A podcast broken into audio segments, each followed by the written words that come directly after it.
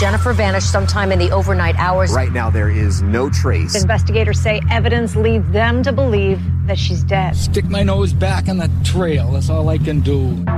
This is already gone. Already gone. Already gone. On February 9th, 1991, Brad King found his wife, local news anchor Diane King, dead in the driveway of their farmhouse. She'd been shot twice. At first, police looked for an obsessed fan, someone who carried their interest in the pretty, dark haired woman way too far. But this case would lead them somewhere much closer to home. Come with me to the spring of 1956 in Detroit, Michigan, when Diane Marlar is born to parents Frida and Herbert Marlar.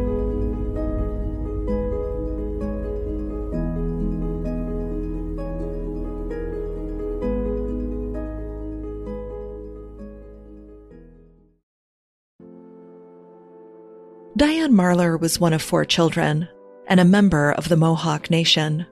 When she was a girl, her father passed away and her mother remarried a man named Royal Newton. Diane then changed her last name from Marlar to Newton. Like my own mother, in the 1970s, Diane was a student at Wayne State University in Detroit. Diane went on to earn a degree in communications. Then she enlisted and served in the Army Signal Corps. After her military service, she took a job in Denver, working as a researcher for a news station. Diane was eventually promoted to on air talent and worked as an anchor. It was at this time, in the early 1980s, that she met her future husband, Brad King. Bradford J. King was born January 15, 1947, to Mother Marjorie. Not much is known about his early life. Brad graduated from Western Michigan University with a bachelor's degree in communications and history. He got a master's degree in criminal justice from Michigan State University. During the 70s and early 80s, he worked as a police officer in the Detroit suburb of Pontiac. This is back when the city of Pontiac had its own police force. These days, Pontiac is patrolled by deputies from the Oakland County Sheriff's Office. According to a story in the Battle Creek Enquirer in the 1970s, Brad worked as a high school liaison officer. That's where he met his first wife, a teacher. They had a daughter together, and his daughter was a teenager when Brad married Diane in 1984. Brad had divorced his first wife in 1982. Brad and Diane were married at the First Unitarian Church of Denver. From 1987 to 1989, Diane was on air, working as a news anchor for KJCT TV in Grand Junction, Colorado. In March of 1988, they welcomed their first child, a son named Marlar.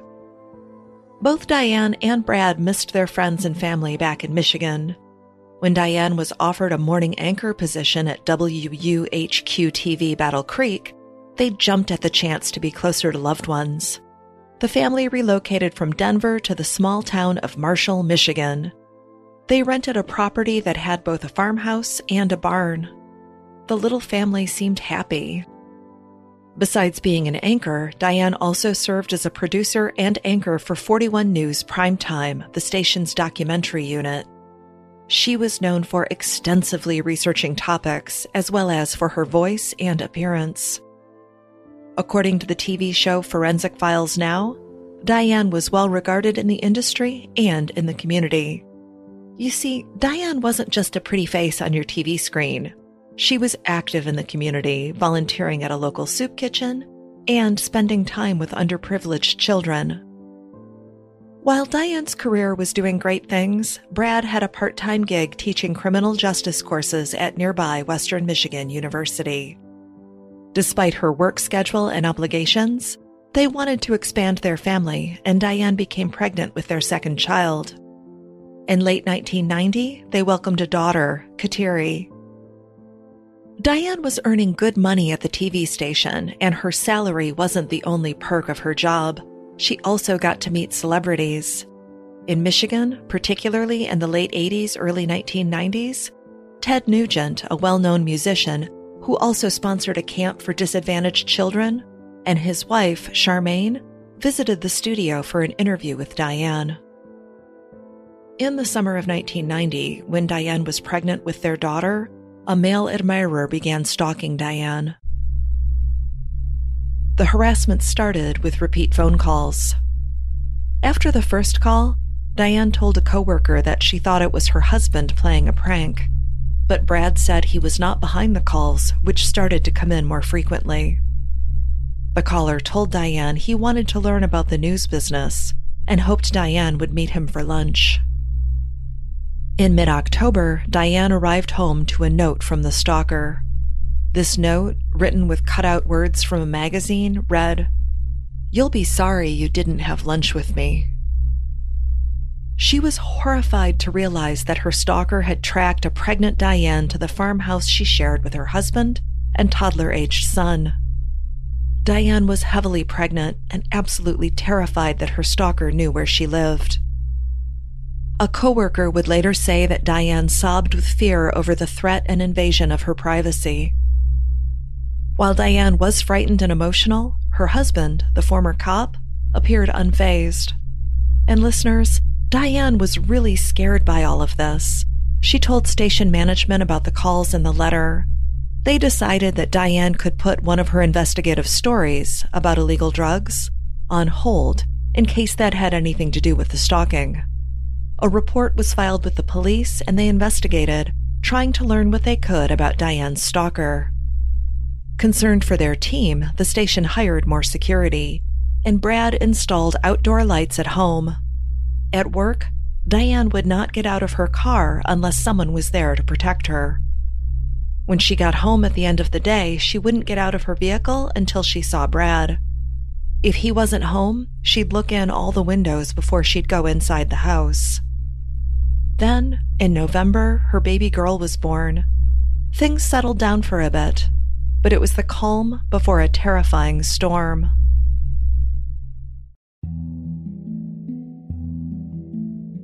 On Thursday, February 7th, 1991, Diane made the drive from Marshall to Detroit to spend time with her family. She planned on leaving the kids with her mom for the weekend, but Kateri wasn't feeling well, so she took the kids back home with her.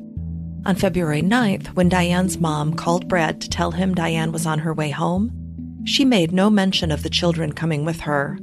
So Brad had no idea that Diane would not be alone.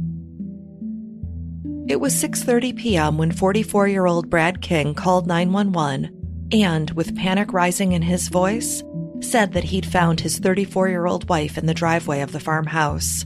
He made no mention of her being dead. When police arrived on scene, they found Diane sprawled near the left rear tire of her Jeep. She was on her back, her legs folded beneath her. Her arms were over her head, palms up. There was some blood seeping from her nose, but that was the only visible injury. They checked her for a pulse, but couldn't find one. Diane was still warm to the touch. When paramedics arrived and examined Diane, they found that she'd been shot twice once in the chest and once in the crotch. It's believed that with those injuries, the mother of two died quickly, surviving for perhaps two or three minutes after being wounded. Inside the Jeep were Diane's two children, and Marlar, her oldest, was screaming. Their father, Brad, had left the children alone in the car, and he also didn't go near Diane's body. Police found Brad on the porch of the farmhouse hollering for someone to please help his wife. Police looked at Bradford King, who was dressed in head to toe camouflage.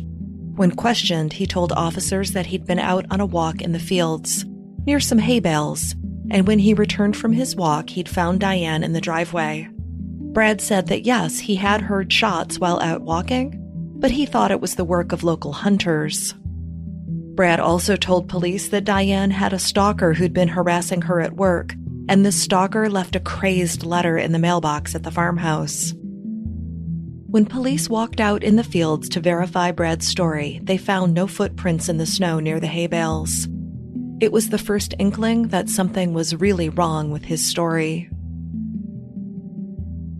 The murder of Diane King was big news in the area, not just because she was a news anchor and highly visible in the community, but because Marshall was a safe place to live. Murders were, and continue to be, quite rare. As police investigated the murder, they spoke with Diane's coworkers, including those back in Colorado. Her boss in Grand Junction, Mike Moran, described Diane to the Battle Creek Enquirer as being, quote, abrasive and pushy, and, quote, domineering towards Brad. After Moran made these statements about the recently murdered mother, he was fired from his job. He was the only person police spoke to who had negative things to say about Diane King. Part of the initial investigation involved an intensive search of the farmhouse and property, and this included the barn. While searching the barn, they found a shell casing in the loft, leading police to believe that the shooter was concealed in the barn when Diane arrived home with her children. Oddly enough, the family pet, a Doberman Pinscher who was kept in the barn, did not attack or deter the shooter from entering or exiting. And I should mention now that during the search of the property, they discovered that the farmhouse had a broken window. Two days after the murder of Diane King, police brought in a tracking German Shepherd named Travis. He led police from the loft through the woods behind the King house to a creek bed, and in that creek bed, police found a 22 caliber Scoremaster rifle. According to forensic files, this rifle would later be linked to the shell casing found in the barn. However, the two 22 caliber bullets taken out of Diane's body couldn't be officially matched to the gun and casing because they were deformed. Police learned that Brad King was known to use the same rifle that was found in the creek. When asked about the rifle, Brad said he used to own one like it, but he sold it in the mid 80s. Now, he only owned a shotgun. His story didn't hold up when multiple people came forward saying they'd seen Brad with a 22 caliber rifle in the years since he claimed to have sold it off. When they examined Brad's gun cabinet, they found 22 caliber shelves and a 22 cleaning kit. These are odd things to hold on to for a gun supposedly sold years earlier. When police examined footprints found near the creek where the gun was recovered, they were a match to boots owned by Brad. Police developed a theory that the killer, most likely her husband, hid in the loft and shot Diane as she exited the Jeep. Then he walked up to her where she lay in the driveway and shot her again at close range. An absolutely cold blooded murder. This murder is especially terrible when you know that her two small children were right there and likely witnessed the entire thing. After shooting her, Brad did not attend to his traumatized children. Instead, he headed to the creek to dispose of the gun and then returned to the house to summon authorities. And while Marshall was a small town with not a lot of murders, police knew what a grieving husband looked like, and Brad King was not it. When asked about what they saw as indifference on his part, Brad responded that he'd worked for years as a police officer, and that taught him to manage his emotions well. After Diane's murder, Brad made many phone calls to break the news that his wife, the mother of his children, was dead. He even reached out to Ted Nugent to tell him the news. Brad told Ted that Diane had been stalked by a crazy fan, and that's who he suspected had killed Diane. The musician thought this call was at best unusual. According to a story in the LA Times, there was a rumor that Diane was having an affair with a local businessman, and it was the businessman who'd killed her. So many people were calling the police asking about this rumor, police issued a statement saying the rumor was not true. There were two other rumors about her murder. One was that the stalker got her, and the other was that Brad had murdered his wife. Little did the locals know, within two days of Diane's murder, police were sure that Brad was guilty. He was pretty much the only person investigated, but it would take almost a year for investigators to gather enough evidence to charge him. During their investigation, police also learned the following, which made them even more suspicious of Brad. Shortly before her death, Diane told her husband that she wanted to quit her job and be a stay at home mom to three month old Kateri and three year old Marlar. Brad did not like this idea because it meant he'd have to work full time. Brad enjoyed his part time teaching gig at the university. He also enjoyed hanging out with college students and partying at frat houses.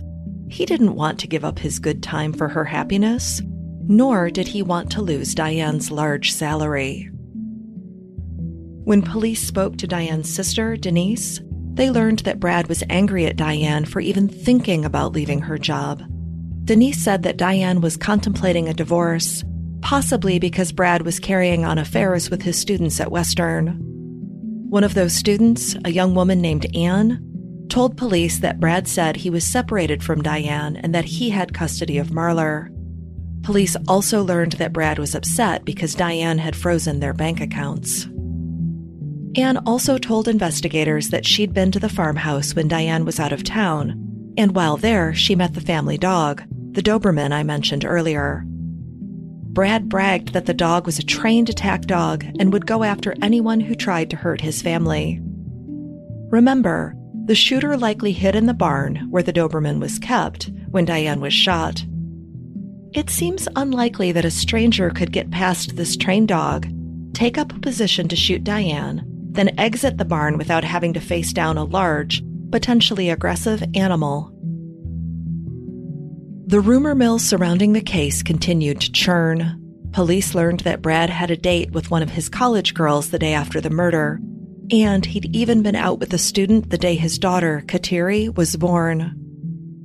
Going through reports, investigators came across a home break in that Brad reported on December 12, 1990.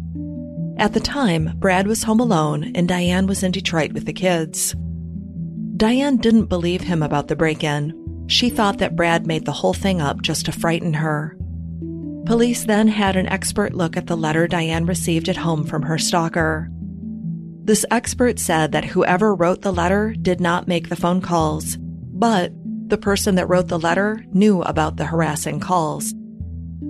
It may feel like there is more than enough evidence to bring Brad down and finally hold him accountable for the murder of his wife.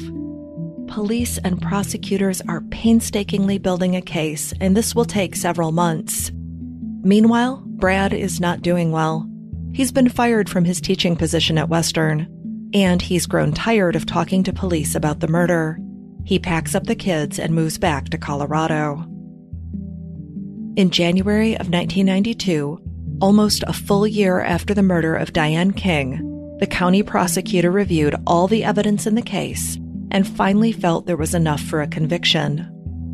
On January 31st, Brad was arrested in Colorado and charged with the murder of his wife. There were Diane's two young children to consider, and a judge ordered that both sets of grandparents share custody of the children. Now, we're going to shift gears here for a minute. Remember Mike Moran, Diane's old boss from Grand Junction that had only bad things to say about her? Even though he lost his job, he couldn't keep quiet about the case. Moran told the press that Brad was a quote, pretty mild guy who was always in a good mood. He said Brad was pleasant with a good sense of humor. He didn't believe that Brad killed his wife and said the couple was a good match because Brad was submissive and Diane was goal oriented. Then, Mike Moran brought up that Diane dominated Brad and that Diane was just a domineering person. It wouldn't surprise Mike if Brad had pent up anger over Diane's behavior. So, while Mike Moran is running his mouth about the case, Diane's parents filed for custody of the children. Brad, who was incarcerated awaiting trial, fought them, but Royal and Frida won temporary custody of both kids. The trial of Bradford King for the murder of his wife started in November 1992. The prosecution posited that Brad killed Diane because of their marital problems and because he didn't want her to stay home with the children. If she was home with the kids, he'd have to get a real job and support the family, something he had no interest in doing. The prosecution brought up that with Diane's death, Brad would get more than $50,000 in life insurance payouts, and that's the equivalent of $110,000 in today's money. As to their theory of the crime, the prosecution said that Brad went to the loft of the barn and waited for his wife, who he thought would be alone, to pull into the driveway. He showed himself to Diane so she would feel safe getting out of the car, and when she exited the vehicle, he shot her once in the chest. Then he left the barn, walked up to her body, and shot her in the crotch. However, Brad didn't realize that she had the kids with her and that those children witnessed the murder of their mother. Brad quickly got rid of the gun in the woods and returned to the house so he could discover his dead wife and call police. Prosecutors also believed that Brad was behind the threatening letter Diane received back in October. He sent it because he knew it would frighten her. He used cutout words and letters because Diane would have recognized his handwriting. Prosecutors told the court that a stalker would not know Diane's schedule, but Brad would. A stalker wouldn't have shot Diane in the crotch, but Brad, her angry husband, would. A father would not have abandoned his children in the car if he thought a crazed stalker was in the area, but Brad left those children because he knew there was no stalker. He knew that his children were safe. The defense, of course, offered up their own theories. They said Brad did not kill Diane. They didn't know who killed her, but it wasn't her husband. They pointed out that it took them a year to arrest Brad because there was no evidence, other than circumstantial, linking him to the crime. There were no witnesses either. They said Brad couldn't know when Diane would return from Detroit. They explained away his standing on the porch while his wife and children suffered, saying that as a trained officer, he knew better than to contaminate the crime scene.